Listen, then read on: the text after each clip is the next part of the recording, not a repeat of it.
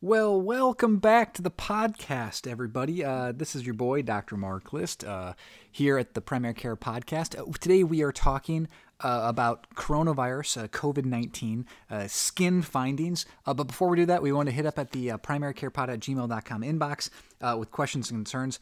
And today's actually, we're going to do a little bit of it more of an interesting intro. Um, uh, because instead of a joke, which uh, again nobody sends me jokes, I don't read jokes. Nobody nobody supports the podcast by uh, by giving me uh, uh, sponsorship money. I, I, guess we're gonna do something different. Um, so today's today's podcast introduction actually came from a friend of mine who said, "Please, please read this article and put this on your podcast." so the article is bee venom and SARS COVID SARS CoV 2, okay, uh, COVID 19. Uh, this is from Wei Yang and Zhao Feng Zhu in the Journal of Toxicon. Uh, this is a letter to the editor in uh, July 15th of 2020. So get in your time machines, uh, boys, girls, podcast people. We're going to the future. Uh, why I'm laughing is because it's about bee venom. Okay, so this is from a physician in China, and uh, he says, uh, There is one discovery we would like to report here. It reminds us the, of the story of cowpox and the eventual victory of human of humans over this disease. Now, um, uh, back backstory, right? Uh, cowpox uh, is a less dangerous cousin to smallpox. Was used as one of the first vaccinations to give people a milder form of a disease, that is cowpox, to give them immunity over smallpox. Uh, so that's the background, right? In case nobody knows their microbiological history, I'm sure you guys remember that from medical school, uh, where uh, cowpox could be used to give immunity over smallpox, which is much more dangerous. So you give them something less dangerous. Okay, backstory. Okay, so uh, in the Hubei province uh, in Wuhan, this physician, uh, this team of physicians, right? They went and they surveyed 5,115 beekeepers. And they interviewed them from February to March. So this is after the outbreak, okay? And uh, including 723 living within the city limits in Wuhan. Again, a 15 million, uh, a city of 15 million people. Um, none of these 5,115 beekeepers had any symptoms of COVID 19. Okay, which is pretty remarkable given how widespread coronavirus is and how much the Chinese suppressed the real numbers, which people think it was most of the city that probably got it, not the 60,000 reported cases. And they interviewed five apitherapists. I'm hoping I'm pronouncing that right. AP therapist, apitherapist. Uh, those are, uh, uh, alternative medicine physicians that use bee venom and use them use bee venom to treat diseases, quote, treat diseases, unquote. So they talked to all these apitherapists and they talked to all their patients. Uh, and these were all patients that were seen in these clinics from October to December, and they tracked down all these people. And none of the 121 patients who were treated with bee venom for any any use whatsoever had any symptoms, and including people who had family members that were positive coronavirus, and uh, and including the practitioners themselves who also inject themselves because what's good for the goose is good for the gander, I guess. So uh, there are a total, right? A total of 5,100. The N is 5,100. And they report, in this case report, zero people with symptoms. So what I'm saying is, we found the cure, people. We found the cure. Get Dr. Fauci on the line. We got bee venom. Here it is. We we all wondered what bees' purpose was. You know, forget flowers, forget pollinating the world and keeping nature safe. Bees were here to save us from coronavirus. Now, Bob, Bob, Bob is skeptical. I can see him over there. He's he's skeptical, hippo skeptical. Um, but what do bee stings actually do? What's the mechanism? What's the proposed mechanism? Well, well, what do bee stings do? Bee stings cause allergic reactions, right? They activate the immune system, the body's innate immune system, which is what we know goes crazy in some cases of COVID where that, you know, COVID comes in and basically causes cytokine storm. And, and that's why we think that children don't have as much problems with coronavirus because their innate immunity is so strong and so hypervigilant, um, and yet older older people above the age of 80 have a very weak innate immune system, have a strong antibody mediated antibody and uh, antibody mediated immune system. I'm leaving it in there. Breaking, I'm, I'm popping the ego with all these. I'm leaving that in there.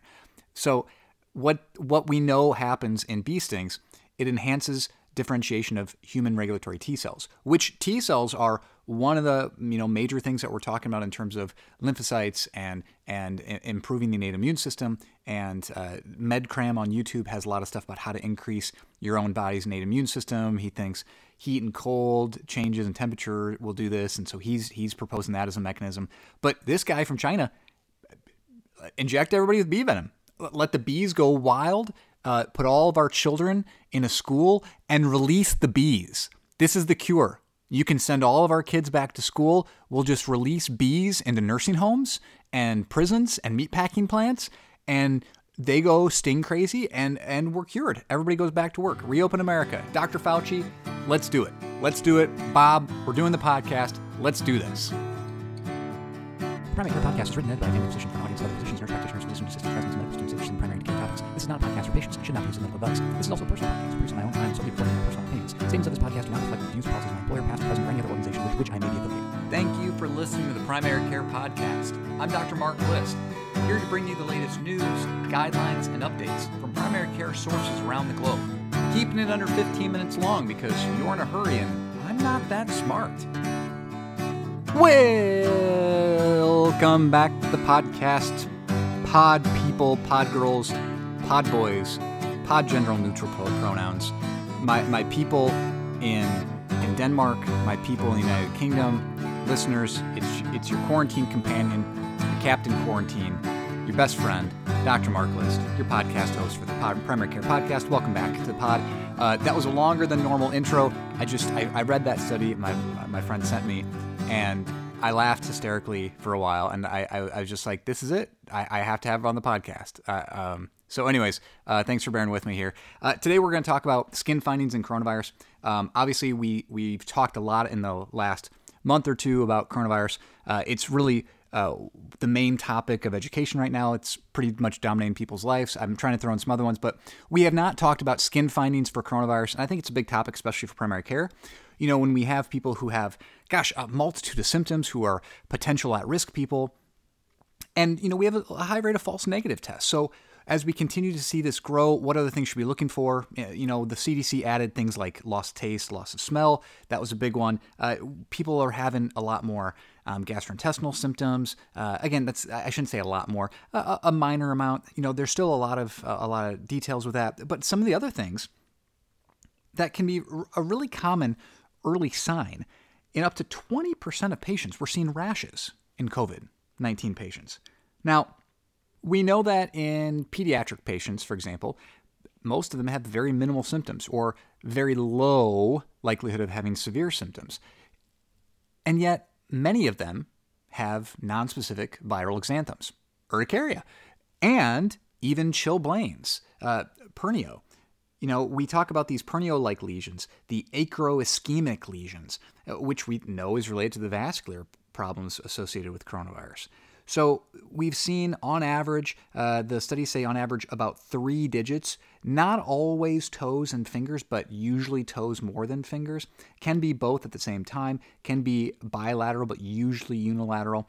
Normally, what they're seeing is rounded, few millimeters in size. Uh, multiple sometimes can be the entire lesions or the entire finger with clear demarcated lesions, but normally a reddish purple lump maybe a bluish color lump, sometimes bullous, uh, but more than often not tender. Little pernio like lesions of the digits, incredibly common. Now, they're usually very painful and evolve within two weeks. Uh, so I think that's I think that's a, a, again a, a major. Uh, we don't see chilblains or pernio like lesions of the digits very much. So if you see one of these, if somebody complains of one of these, you basically have to assume, oh, you actually have coronavirus. And that's what dermatolo- dermatologists are finding around the country in these case reports are high rates of pernio-like lesions being positive as a potential early sign of minimally symptomatic kids or adults with COVID. Um, other things.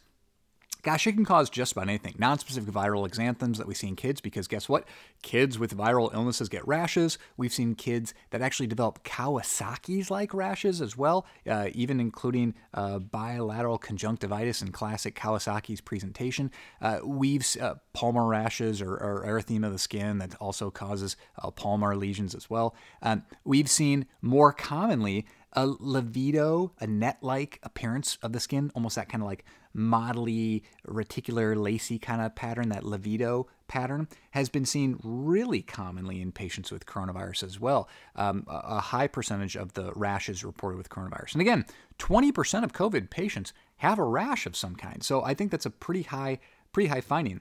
That uh, livedoid uh, pattern, sometimes, again, it can be associated with the cutaneous vasculitis because we know that the coronavirus is affecting a lot of the vasculature, uh, causing little strokes, uh, causing um, issues with, with all kind of blood vessel issues, given where the ACE2 receptors are. Uh, digit ischemia, not just Pernio-like lesions, and actual chilblains, but actual digit ischemia has been possible, especially with antiphospholipid antibodies being positive in the bloodstream.